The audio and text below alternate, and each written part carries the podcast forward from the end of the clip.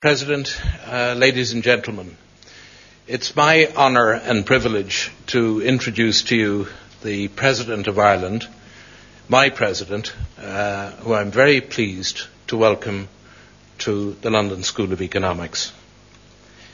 The President, Mary McAleese, is somebody who is greatly respected and admired in Ireland. After a long period as president, some 11 years, she has endeared herself to Irish people, both north and south. She took as the theme of her presidency, building bridges. And she has been building bridges ever since she took up her position. Building bridges between people in the south, between the advantaged and the disadvantaged, between the communities, both communities in Northern Ireland, and she has made a very considerable contribution to the Ireland of today, a contribution of tolerance and moderation, a contribution of belief in other people, and in belief and communication. Her subject this evening, Ireland and Britain, old narratives and new, is particularly appropriate having regard to this theme of her presidency. Her own academic background as a Reid Professor of Law in the University of Dublin and Trinity College, followed by a period as Pro-Chancellor, having previously directed the law school in Queen's University in Belfast, is testimony to her abilities as an academic.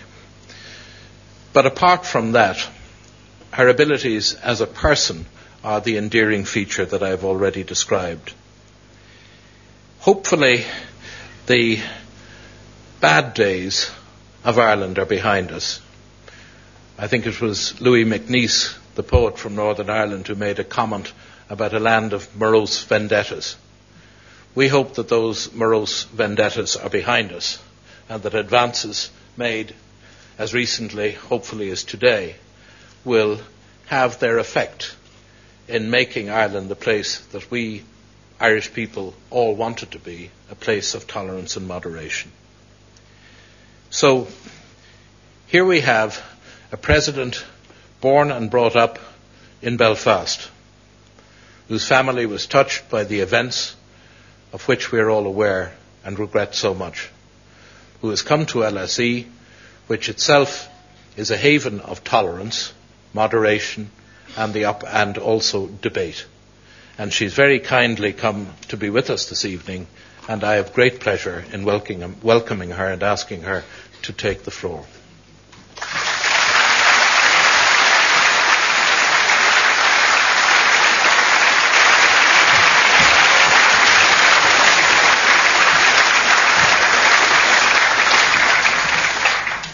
Good evening, Chairman of LSE, members of the Council, Court of Governors of LSE, distinguished guests, ladies and gentlemen, good evening and thank you.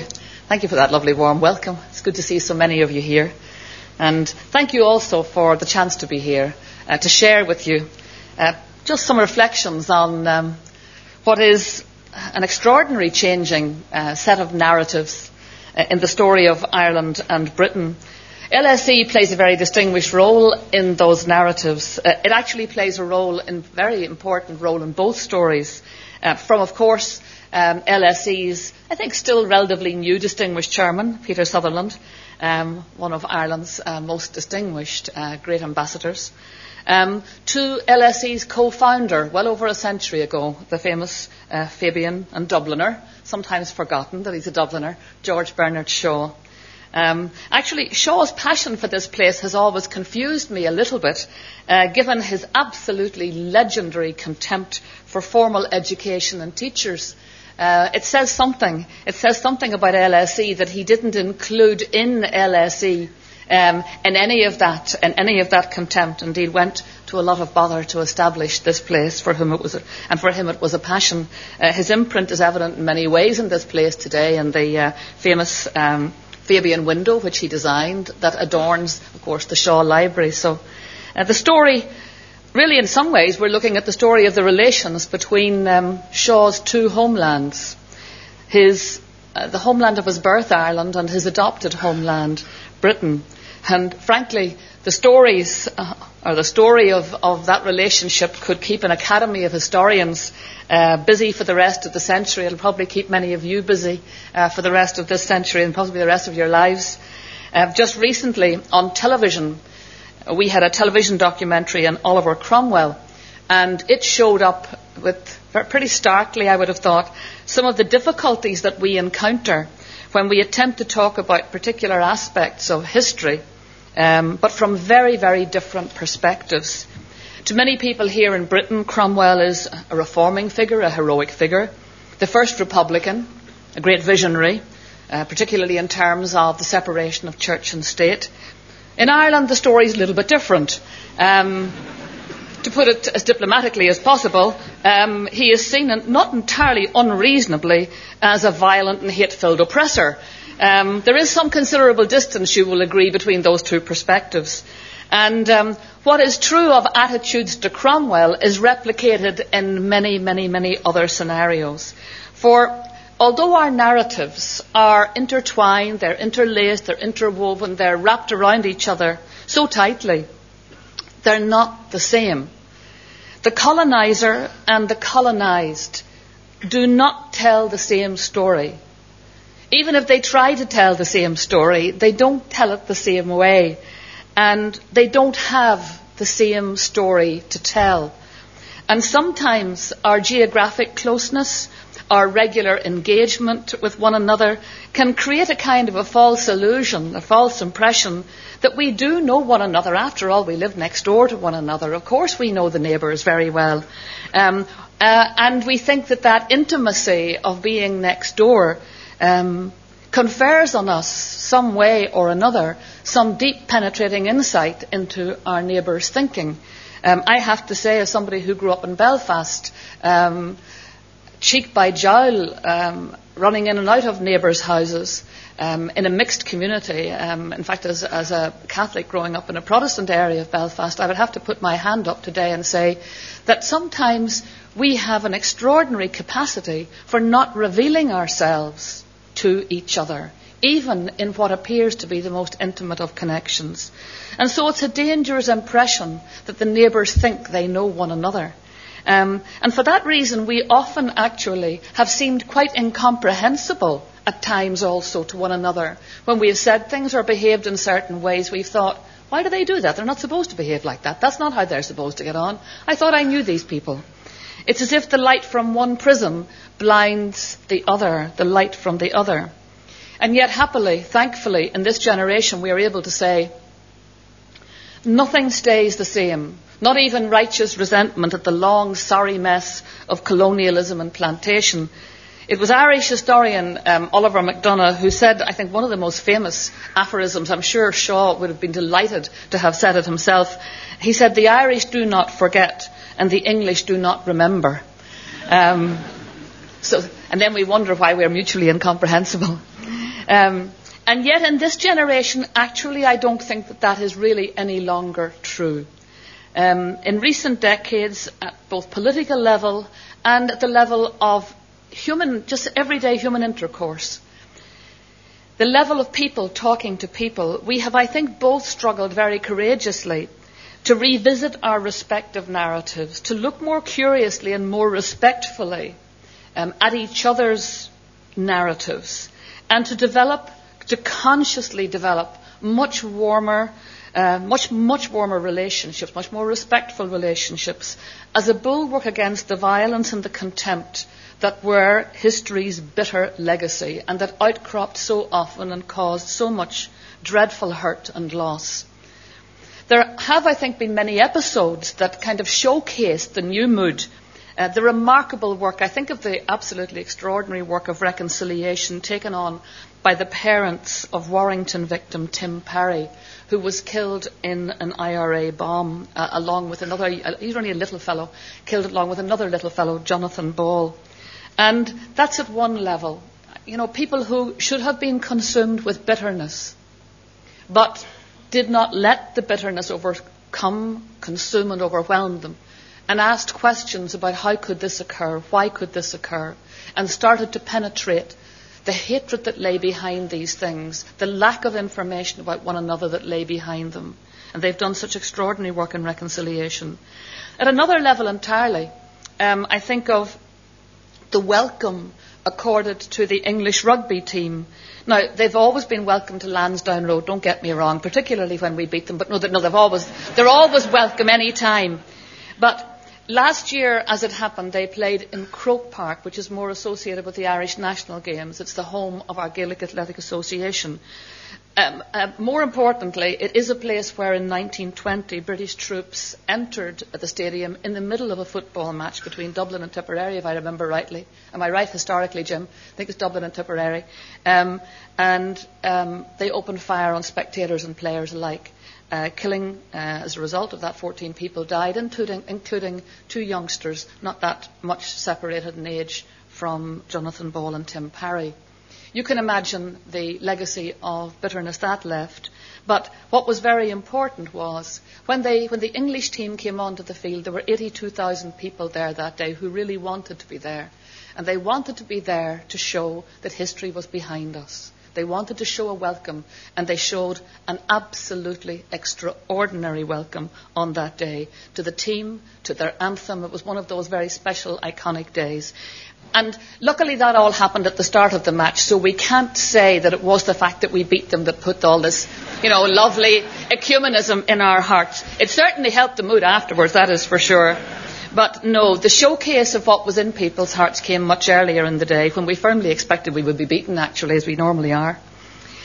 So there is no possibly, I think, better showcase in many ways of the new dynamic that is emerging between us, and in the way in which we are both re-remembering and choosing perhaps not to forget things. Is I think particularly evident in the way in which Ireland's long overlooked but really very considerable contribution to the First World War has been brought into contemporary focus. It's a hidden history, once described to me by someone at a reception with the Dublin Fusiliers, someone who was telling me about their grandfather who had taken part in that war, and he said when his father returned home, his memory and all his little bits and pieces, when his father did not return home, because like so many he died in that war, that what they had was a shoebox of memories that they consigned to the attic, never to be spoken about again. A dreadfully ignominious place, it seems to me, for such nobility of character. And that hidden history, happily, has refused to settle in all those shoeboxes in attics. And it's a place that it was very conveniently assigned to by both Irish nationalist and British unionist, because, of course, it contradicted both of their desired and their protected, their hermetically sealed narratives. In recent years, thanks to the work of a number of very passionate champions, both in Ireland and Britain, we've been successfully reminded of the extent of Ireland's contribution to the so-called Great War. And in the retelling, we've discovered now a set of shared memories that are capable of truly aiding the work of reconciliation and of ending sectarian division. 10 years ago, an Island of Ireland peace park dedicated to the Irish who died during that war was opened at Messines in Belgium by Her Majesty Queen Elizabeth, by King Albert of the Belgians, and myself. Since that time, there has been a beautiful restoration of Dublin's memorial gardens. They were first set out by Lutyens back in 1931. They had fallen into disrepair, now beautifully restored. And only a few weeks ago, Martin, my husband, and I were in Castlebar in County Mayo for the opening there of a magnificent memorial, truly beautiful memorial, to the Mayo men who died in that war. And from a small island of just then 4 million people, whose youth had already hemorrhaged away relentlessly for generations through forced emigration, through poverty, Ireland sent 200,000 volunteers to that war, not conscripts, volunteers, of whom almost 50,000 did not come home. The vast majority, contrary to popular myth, were Catholics from south of the border. There was no border then, but south of what subsequently became the border. And they fought side by side, southern and northern Protestants, northern Catholics, dissenters. They fought together, north and south. Whatever their background, whatever their persuasion, they fought side by side.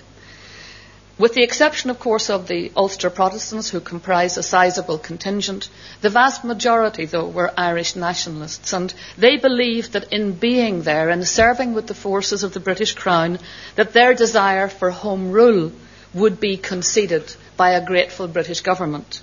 Meanwhile, their Unionist Protestant counterparts hoped that their loyal service would be rewarded with the withholding of home rule.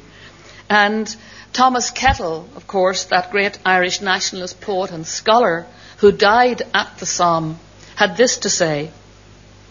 It's a phrase that any of you who visit Messines will see etched there.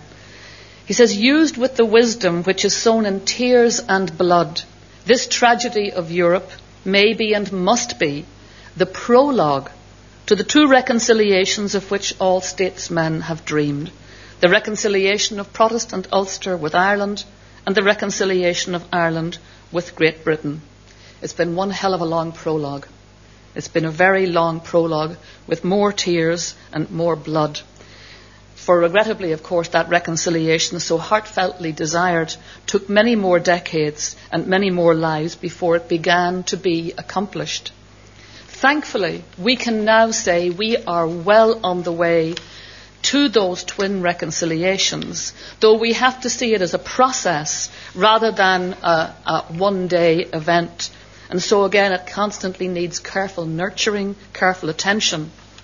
And one of the most crucial chapters in that process has been the growing collegiality in the relationship between, particularly at political level, between Britain and Ireland.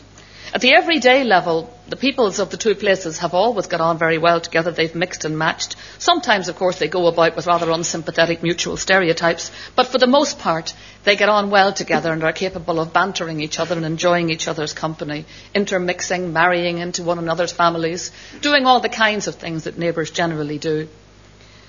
Among Ireland's citizens today, there is a very substantial group of people born in Great Britain. And the reverse, of course, is also true.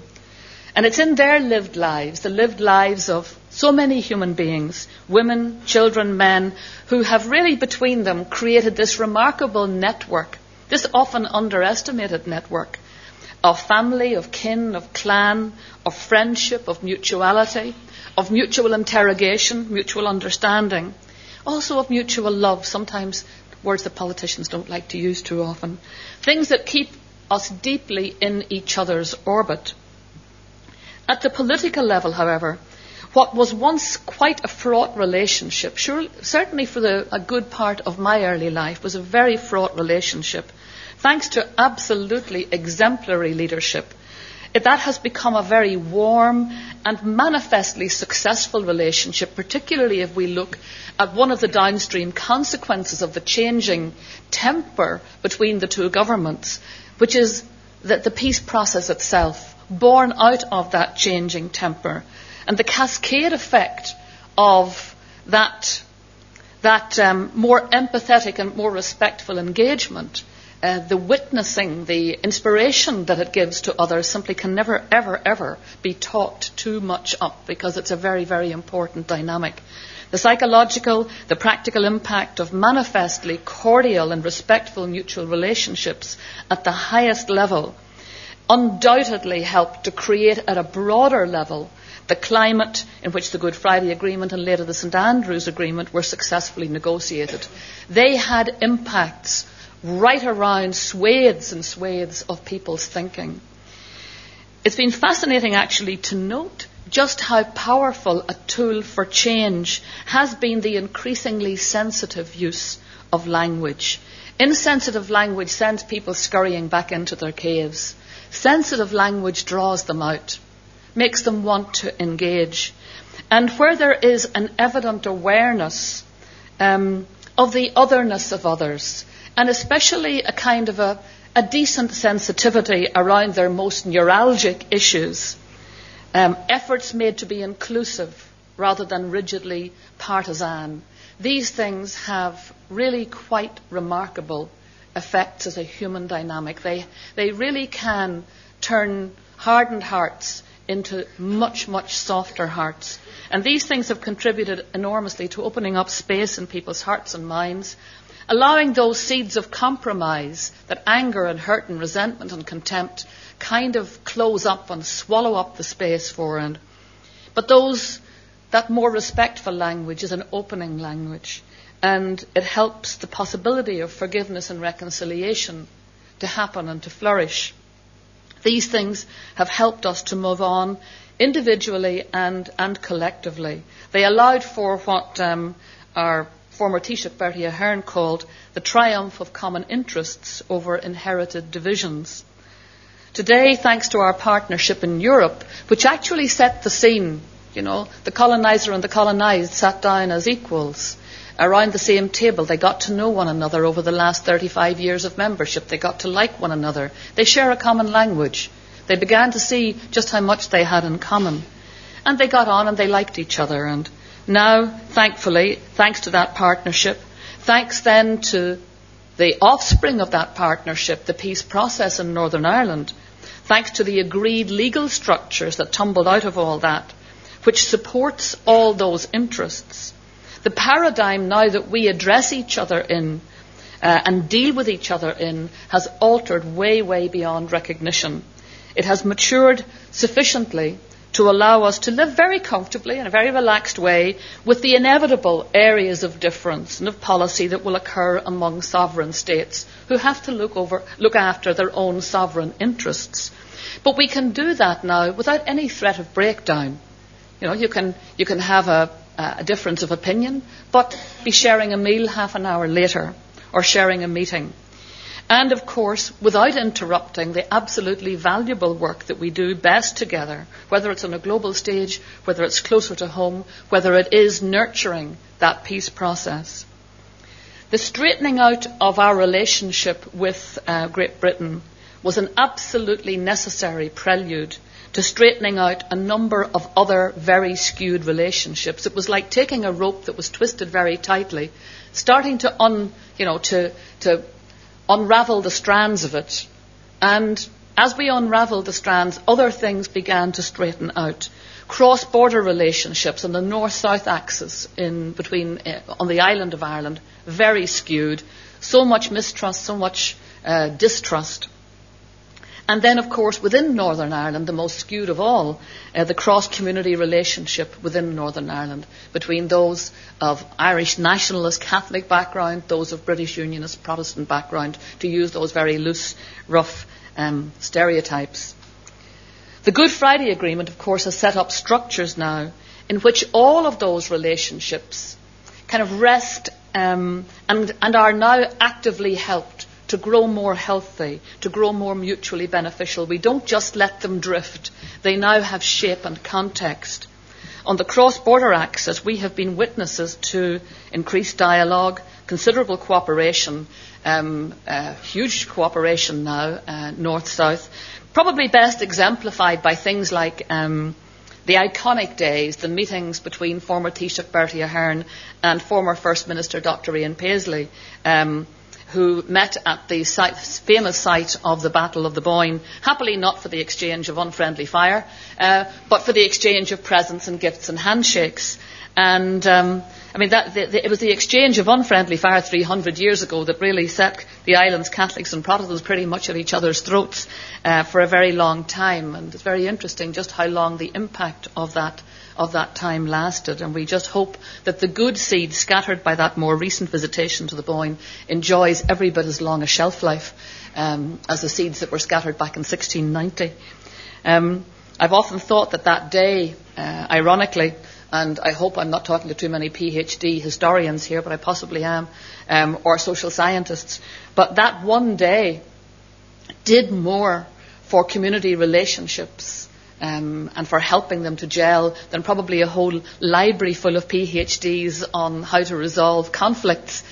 And yet, of course, it would be wrong to just make that jump, because so much of the scholarly research that has been done in recent years, including here, was needed in order to prise open and to help us safely start to unpackage each other's and to unpack each other's narrative, helped by really good scholarship telling stories more accurately. Naturally, in the unravelling of that rope that we were always hanging ourselves with, it was always going to be the case that the relationship within Northern Ireland would be the most difficult to set to rights. Years of conflict, loss, hurt had created such a deep reservoir within the community of a deep sense of victimhood, deep sense of mutual dislike. So overcoming those deep-rooted sectarian attitudes and differences of political ambition, seeded so many years ago, as I said, with toxic seed with a very long shelf life, that was going to be difficult. And yet again, we found that there were always courageous people, hugely devoted to reconciliation, who have succeeded now in, over very, very lean and fallow times, creating conditions in which we now have a raft of civil and human right protections within the Good Friday Agreement and ancillary legislation that allow and make it absolutely crystal clear that every single person, every single citizen in Northern Ireland is entitled to equal respect, equal dignity, equal vindication, regardless of their political ambitions, their ethnic background, their faith system, their politics, whatever. So, whether they see themselves as Irish or British or an amalgam of both or whatever, every one of them entitled to equal respect. But as Shaw remarked himself, peace is not only better than war, but it is infinitely more arduous. That's something that we have learnt from first principles, that in order to build this thing called peace, this innocuous word called peace, is a very, very, very difficult phenomenon. But we now have in place a unique system of shared government where once very, very bitter enemies now are in partnership in government. They clearly haven't found that easy. It is not easy to transcend all those differences. Why would it be? Any coalition government finds huge difficulties. They are grappling with some very contentious issues, from support for the Irish language, education reform, devolution of policing, the ongoing failure of loyalists to decommission, the worry of dissident republican violence, not to mention all the other things that are absorbing governments all over the globe, like rising unemployment, recession, the fault lines in the global economy, the international financial system, to name just a few. And so they have a very, very challenging agenda. And, of course, they also know very, very well that their context, having come so recently from a very volatile context, they know just how much effort has gone into constructing this very innocuous thing that we call peace, but which really the word peace is such an anemic sounding word, it really doesn't get close. It's the kind of thing that once you've lost it and you try to construct it, you begin to realise just how extraordinarily complex a human phenomenon it is. It takes immense will of the people and equally immense efforts over a very long time of politicians. But now we have the new dispensation. And it's a very important buffer against sliding back. You know, the Sisyphus stone is just always there. And every citizen's hope rests now that that stone is not going to roll back down, that we should continue to see the fruits of this partnership, this drive for peace. And for that reason, of course, I, like Peter, am very happy with the recent developments, very positive developments in Northern Ireland, with First Minister Peter Robinson and Deputy First Minister Martin McGuinness announcing, thankfully, a breakthrough on what has been a very difficult issue, and that is the issue of devolving policing and justice to Northern Ireland. And they've managed to get a breakthrough which allows now for the resumption of government. And many of you who are followers of Northern Ireland may know that their government has not actually met for the last 5 months. It meets tomorrow, thankfully. And we're delighted to see that spirit of partnership now is gaining traction and momentum once again. And very encouraging also to hear Taoiseach Brian Cowan describing this as the last piece in the jigsaw puzzle. And that's a very, very encouraging moment to have arrived at in Irish and British history. Here in Britain we know that there is much that we can learn from the stories of the many Irish immigrants who made their lives here, contributing enormously to the enrichment of this society, contributing at every level of civic and political and economic and cultural life.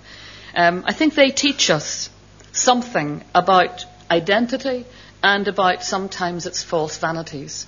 Because, of course, those who came would have come as Irish men and women. Their children born here will have grown up as British. British and Irish, an amalgam, a mixture.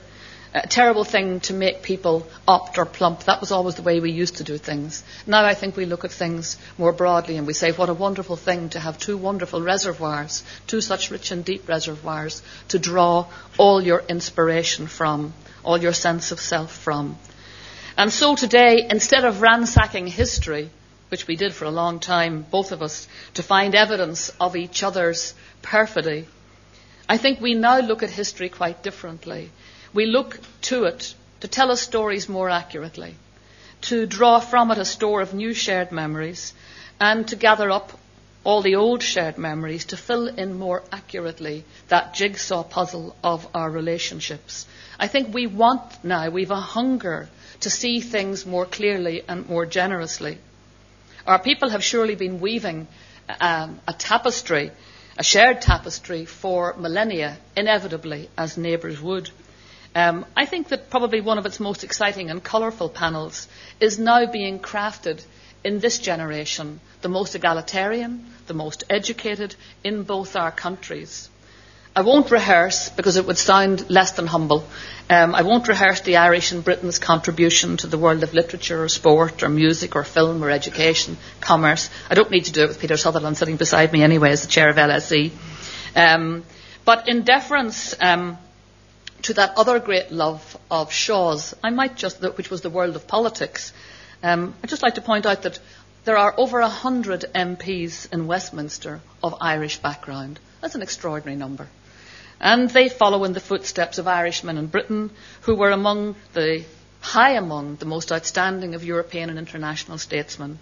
I think of Daniel O'Connell, the champion of Catholic emancipation, but more importantly, not just Catholic emancipation, the champion of emancipation of people whose dignity was trampled on anywhere in the world. And it was his broad contribution that helped to steer Britain along the path to egalitarian democracy. And very often, of course, that story of his contribution is, not part of a narrative people want to accept or acknowledge, but so often overlooked. Wellington, for our part, not one that we want to acknowledge sometimes either. Wellington, who just happened, thankfully, to be in government for that short window of opportunity, and who, as an Irishman, however reluctantly, I won't bother with the quote, you all know it off by heart, but however reluctantly, in those short months that he was Prime Minister, from his understanding of Ireland, he knew how important Catholic emancipation was and would be. And so that remarkable confluence allowed for the granting of Catholic emancipation. But it had very far-reaching consequences, because really it was part of the growth of a rights-based concept of the human dignity of the human person, the equality of the human person, rather than concessions given, dribbled out to the masses. Here were people saying, this is actually a human right. This is a civil right. This is not something you withhold at your pleasure or give at your pleasure. This is something that is intrinsic to the human person. I think of Edmund Burke, whose maiden speech in the House of Commons was so eloquent that William Pitt the Elder said he had spoken in such a manner as to stop all the mouths of Europe. Obviously, that was a slight exaggeration, because it didn't actually do that. But clearly, he had a very high opinion of him, just as Gladstone reckoned that Parnell was the most remarkable human being he had ever met. So, in truth, we have always been very, very significant investors in each other's narrative. And as near neighbours, chances are, and the hopes are, that we will continue to be economically, culturally, socially, politically intertwined in a more relaxed way, in a happier way, in a more forgiving and more generous way than history has ever allowed us to be, or we have ever allowed history let us be. Shaw himself intuited the changes that were coming down the line. He observed, and quite a long time back, he said, talking of his own generation, he said, We belong to a fortunate generation, for the complications of history which have so often in the past bedeviled relationships between Ireland and its closest neighbour have begun to mature into a collegial and respectful friendship. This man whose life spanned immediate post-famine Ireland and immediate post-Second World War Britain was, I think, perhaps just a little bit premature in that judgment. But he was probably no more than that. I think he probably had a kind of intuitive prescience of things that were stirring. The push towards democratisation, the opening up of universities, the opening up of education, that was changing both our countries forever. And so that's all he was. He was premature. He probably was not mistaken in his day. With his finger on pulses that no one else even knew there were pulses to be felt, he probably saw this juggernaut coming long before the rest of us ever felt its weight. And we know that the juggernaut of history takes a very, very long time to slow down and to stop and to change direction. But I think that he intuited that. Happily, I think it has changed direction in this generation. I think that we can say with real justification that we are now that very fortunate generation. And here in this place of scholarship, with its motto, to understand the causes of things, rerum conoscere causas, where the wording above the Fabian window that I mentioned exhorts us to remould the world nearer to the heart's desire. I think we can say that the one-time founder or co-founder of LSE would indeed be much more convinced today that the land of his birth and the land that he loved as his adopted homeland are much closer in friendship, much nearer in collegiality today than they have ever been in terms of their history. That relationship, that happy, respectful relationship, that good neighbourliness, so absent from the sweep of our intertwined histories, I believe is the salient, most distinguished and distinguishing characteristic of the present narratives of both our countries.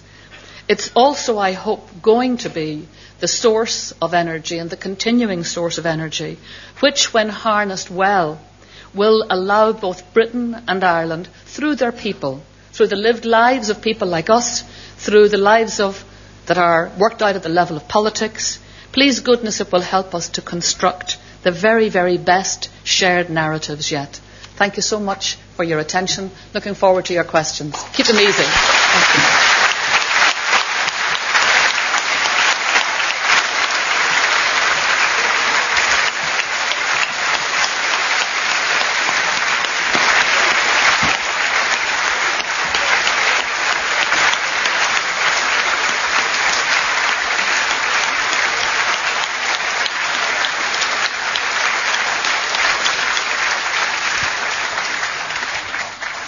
President, I think that the applause indicates the reaction of the audience to your words, which are very welcome and wonderfully presented to us.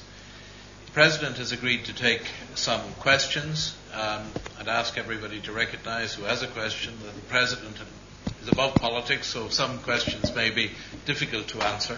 But having said that, let me open the floor to taking questions. There are people around with microphones who can hand them to you. Have I got anybody who would like to ask a question or make a comment? One up above, yes. In the middle. Thank you.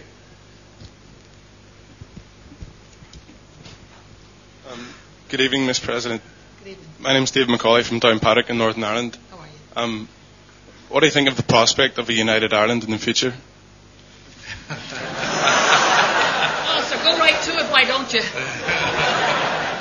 You know, just before I finished up, I said, keep the questions easy. I don't know the answer to that. Can I just tell you just simply where the context of it is? Obviously, those of us who live south of the border have in our constitution an ambition, and those of us who are Irish nationalists have an ambition for a united Ireland.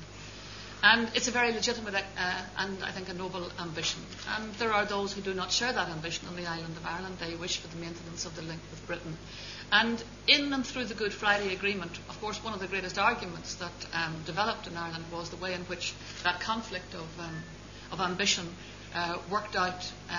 was worked out through violence. And that was never, ever going to be a noble way of working anything out, or a humanly dignified or decent way of working anything out. And so the Good Friday Agreement now sets those two ambitions into a lovely structured context. And what it says is, for as long as the people of Northern Ireland wish to remain part of Great Britain and Northern Ireland, part of the United Kingdom, that is how things will be. If they ever change their minds about that, and that will be tested from time to time by referendum, if that day dawns, then both governments are committed to working also to achieve their new ambition.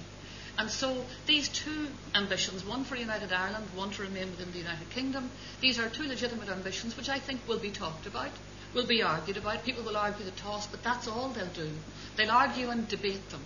They won't kill each other over them. They'll argue and debate them. And I personally would love to think that at some time we will have a reconciled Ireland. And I think that long before you could ever have a united Ireland in the political sense and in which you mention it, you have to have a reconciliation of hearts and minds. People have to be comfortable. People have to be comfortable. They have to feel included. They have to feel wanted. They have to feel understood. So there's quite a bit of work to be done there. I'd like to think that day might dawn. Don't ask me when, because I do not know. But I'm so happy to belong to a generation that has found a humanly decent structure for that debate to continue in without frightening anybody or threatening or menacing anybody. Thank you. This gentleman up here, his hand raised. Thank you. Thank you very much. Madam President, earlier this year I had the privilege of witnessing a debate, a discussion between Patrick McGee, the Brighton bomber, and one of his victims, Harvey Thomas. In that line, do you believe that a South African-style Truth and Reconciliation Commission has anything to commend itself? Thank you. Thank you. That's a really very big current question in Northern Ireland. I'm not going to answer it with a yes or no because it's not for me to say. But there is currently a body in Northern Ireland that has been taking very, very, very widespread soundings. Lord Eames is heading up that body, and Dennis Bradley and a few others besides who are his co-workers in that regard. I don't believe they have an easy task at all, but they are looking at how they can best deal with the issue of hurt, of loss, of memory, of vindication, of victimhood. And I think many of us are awaiting the results of their collaborations, their very wide consultations. We're very interested to see, because really at the end of the day, it's not for me to say, one human being to say. I think whatever response again comes in response to that, I think it has to come from the people. It has to be those who have suffered deepest need to say what it is they need to feel vindicated and comfortable enough to move forward or move beyond their grief and loss, if that is even humanly possible. So that's a question that is currently out there, and certainly very very genuine attempts being made to answer it. There's another gentleman up here wearing green. Very appropriate.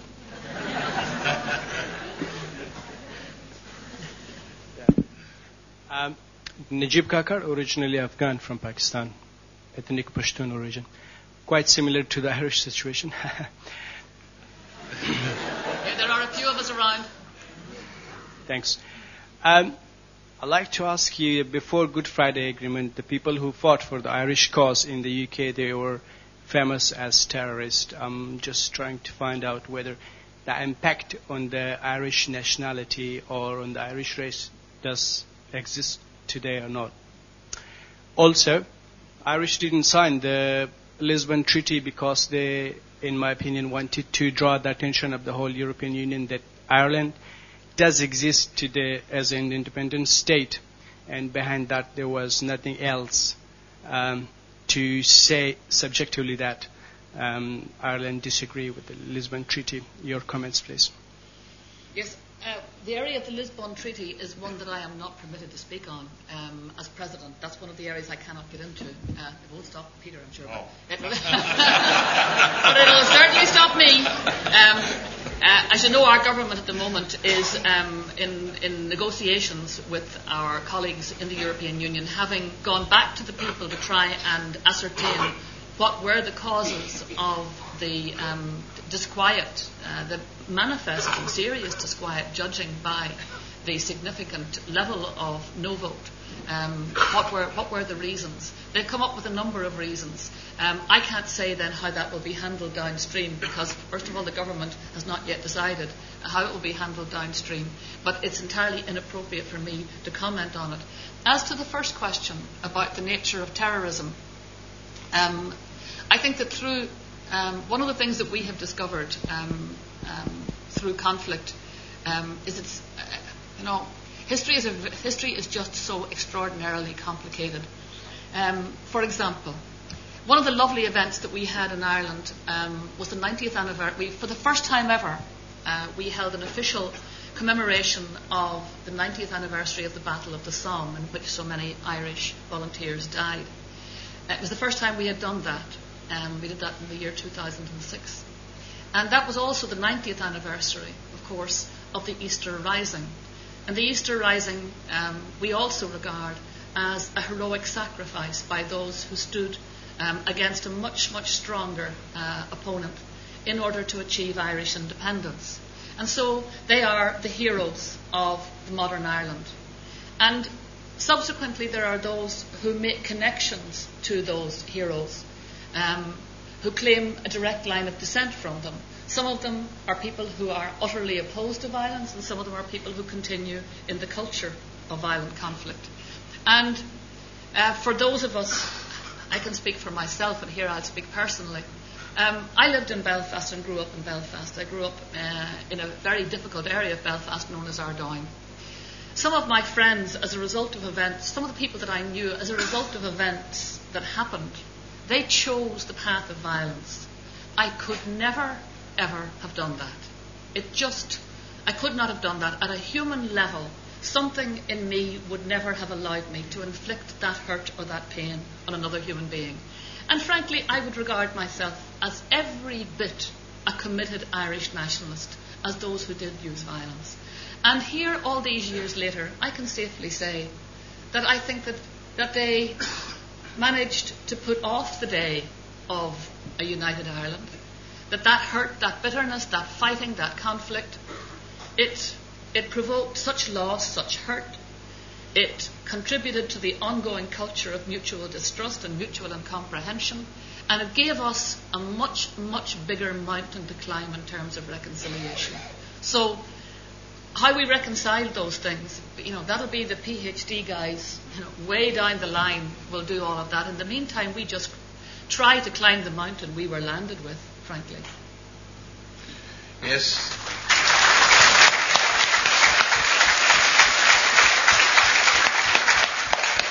There's two questions here. This gentleman with his hand up, and another one at the back, and one here as well. You're showing remarkable restraint, not mentioning Lisbon. Thank you very much, Mr. President. I was wondering, do you feel that the success that Ireland and the United Kingdom had in the Good Friday Agreement and subsequent negotiations gives these two countries a special role to play in pointing the way towards reconciliation in other parts of the globe? Thank you for that question. It's one that I think is often asked, and one that we ask ourselves. And in response to it, our government has set up, within the Department of Foreign Affairs, it's set up a conflict resolution unit with the precise purpose of taking whatever distilled wisdom we have from our long drawn-out process and offering it very humbly, not in a prescriptive way, to other people who are struggling like we did for so long to find our way through that morass of human hatred and bitterness and all those things that get in the way of, at the end of the day, what looks so obvious. Why would you want to stay mired in violence Why would you want to stay mired in poverty? Why would you want to stay mired in lack of progress?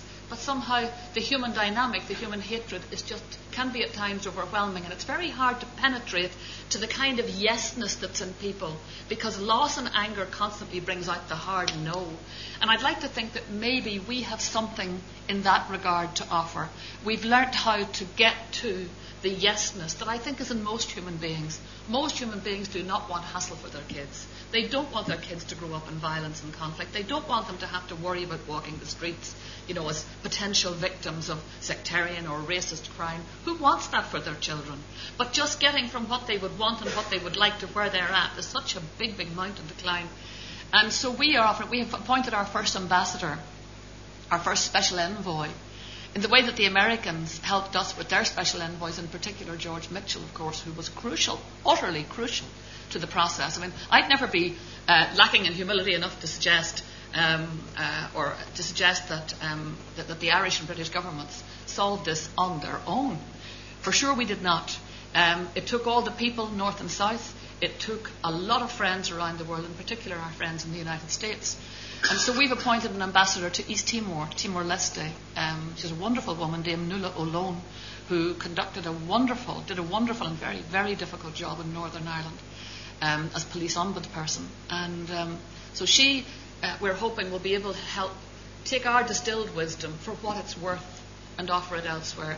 I think that we have a vocation to do that, you know. If there's anything that we have learnt that is transferable, then we ought to do that. We shouldn't keep those golden nuggets to ourselves, because there are so many other people who are still just mired in outrageous conflict. And so I think, yes, I do think that we have something to offer, but, you know, we don't have a template. I don't think we have a template. I wish we did. I don't think we've got a template. We have things that work and we have things that didn't work, and we've an awful lot of failures as well that people can learn possibly as much from as our successes, frankly. But I think that we're honour bound to try and share what we've learned. Thank you. This gentleman here, please.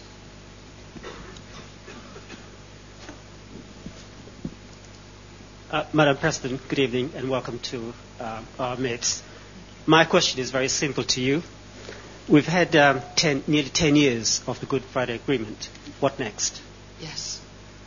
I think now, and particularly, it's wonderful to be talking about this in this week when our Taoiseach was able to say that the last piece of the jigsaw puzzle is now in place.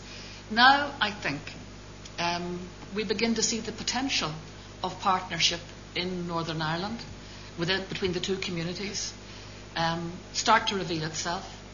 The potential of cross-border partnership begin to reveal itself. And already the potential of the partnership on the east-west axis has already revealed itself quite powerfully. I mean, what you're going to have for the future in Northern Ireland, instead of people going toe-to-toe with one another, as they did for so long, now these people are going to stand shoulder-to-shoulder in government. I mean, it's a remarkable thing. Members of Sinn Féin now in government with members of the DUP. If somebody had told me that this was going to happen 2 years ago, I would have said, don't think so. Maybe, sometime, not my lifetime. Here it is. It's on our doorstep. They're doing an extraordinarily courageous thing for them to do, given the perspectives they both come from and the constituencies they come from. Because, you know, in negotiations, sometimes it's easier to negotiate with your opponent. Then you've got to go back and bring your constituency and negotiate with them as well and bring them with you. So they have a lot of work to do. And I think now, this week, we have seen the results. It's taken them 5 months to get to this point of breakthrough. Some people get very frustrated with that and did get very frustrated with it. But actually, I think now when I look at it, that tells us just how difficult a struggle it was and how convincing a moment we are now in, that they have been able to do this. It now gives us great hope that so many of the other things that are on their agenda, that we know are also quite troubling and difficult, education, all those other big issues, the Irish language issue, the issue to do with loyalist decommissioning and all of those things. It gives us great hope that they will now find the creativity and the imagination, and importantly the sense of, I think what's happening, that the sense of common trust. Somebody did once say, you know, that it's distrust that gets in the way of common interests, you know, of mutual interests. Mutual trust is essential, and I think what we've seen is a growth in that mutual trust, and hopefully that will flourish, and where that flourishes, only good can come. I think we take one, well, perhaps two more, but I now see a forest of hands going up. This lady up here. So I'm going to ask you to restrict it to a short, brief interjection. Yes. Thank you, President. Susan Norris, just a quick question. How do you see the relationship between Ireland and the US, given the new president in the US, President Obama, the relationship between Ireland and the US, and perhaps, if you want to comment, on the relationship between the US and globally after the President Obama's election? Thank you for that question. I'm going to take two or three questions together, so thank you for that. Thank you. There's another question over here. Lady up here at the back, three or four rows back. Yeah, thank you. And then I'm going to take one other question, this question up here, and that'll be it. Thank you. I'm from South Derry. I'd just like to ask, Madam President, I was very touched by what you say about not knowing your neighbours, and I wondered what you thought of the role of children from different religions attending the similar school, because I think there's almost like two communities within Northern Ireland, and if they knew each other younger, do you think that would be a solution to really not having issues going forward? Thank you. And up at the back. I'm sorry that I have to restrict it to this, but I'll just take one final question up at the back. Thank you. You spoke on how violence has at least delayed the construction of peace. Could you comment on Afghanistan and Iraq, perhaps? Oh, certainly. In about 30 seconds, of course.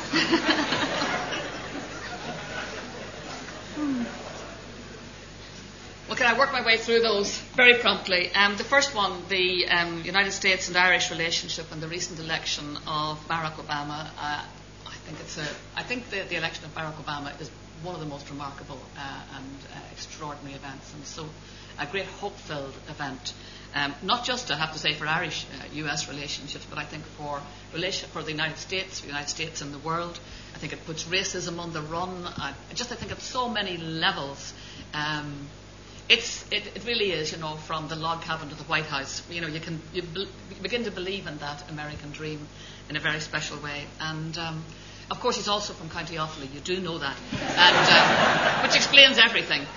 We can't wait to get him to County Offaly because, of course, as it happens by a happy coincidence, our Taoiseach is from County Offaly. So here we have these two Offaly men in these wonderful positions. God is good, and he's obviously an Offaly God. And we've always a great relationship with the United States. We see that relationship flourishing under President-elect Obama when he comes into office. We can't wait to get the opportunity to really get to know him, get to know his administration. Previous administrations in the United States have been phenomenal friends to Ireland. I don't think Ireland has just got in the United States a really, really great, true, tried, tested, trusted friend.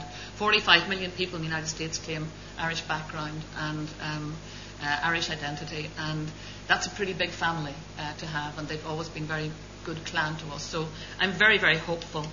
On the question of children and not knowing your neighbours, I think that's one of the most profound issues to be dealt with in Northern Ireland going forward, not just at the level of children, but the whole issue of sectarianism. It's a very, very divided community. Most people live separately. They live in areas that are defined along religious and political identifiable grounds. That's not a good way to get to know your neighbours because you're living inside, a hermetically sealed bubble where the only people you meet are people who agree with you, think the same as you, go to the same church, go to the same political parties. That has to be addressed.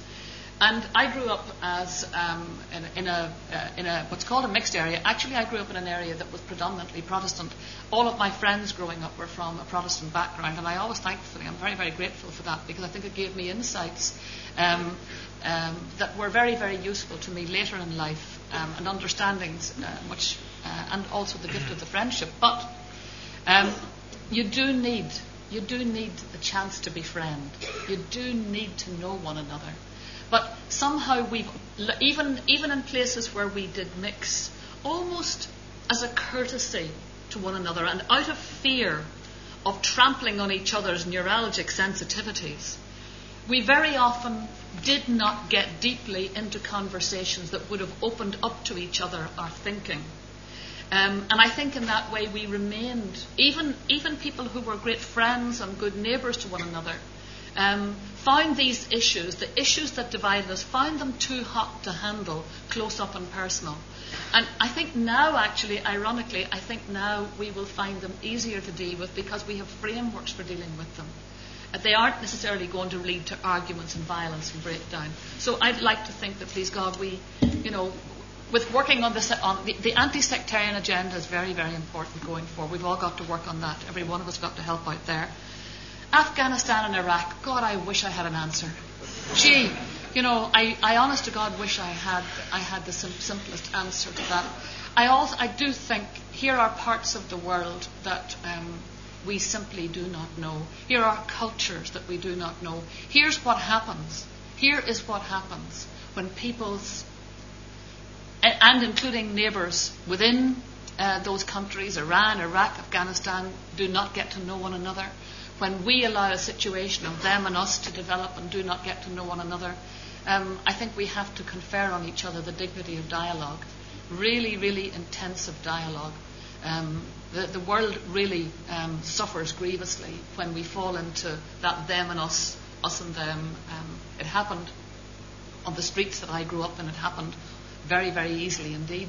I know the president of Kosovo is coming here, I think is it tomorrow or the next day, and he can tell you of the streets of his capital city also, exactly the same story. And, you know, we suffer grievously when we live in ignorance of one another and when we do not confer on others the right to be different. And in conferring on them the right to be different, also confer on ourselves the right also to be different, but to bridge those differences with dialogue. That's what I hope for. I'm very, very hopeful, please goodness, that Afghanistan, Iraq and Iran will become resolved problems rather than ongoing problems. Well, President, on behalf of everybody here, I would like to say a couple of words to you. I think that you have demonstrated clearly that we are no petty people, and it's not a lack of humility that leads me to saying that, because you have been, by acclaim, continued in office by the Irish people precisely because of the points of view which you've expressed with such complete clarity here today. A clarity, incidentally, I cannot avoid the opportunity to say that notwithstanding any illusion that may have been the result of the outcome of the Lisbon Treaty, we are not a petty people. We did not reject it because of an outmoded view on sovereignty. In fact, 83% of the Irish people on the last Eurobarometer poll said that European integration was a good thing, which is in marked contrast, I should say, with some other places not too far from here. But, of course, that would be a low blow. And but coming back to the serious point that I was making, we're very proud of our president, as I told you when I introduced her, and I would ask you to show your appreciation in the usual way for the magnificent address that she gave and the questions she answered.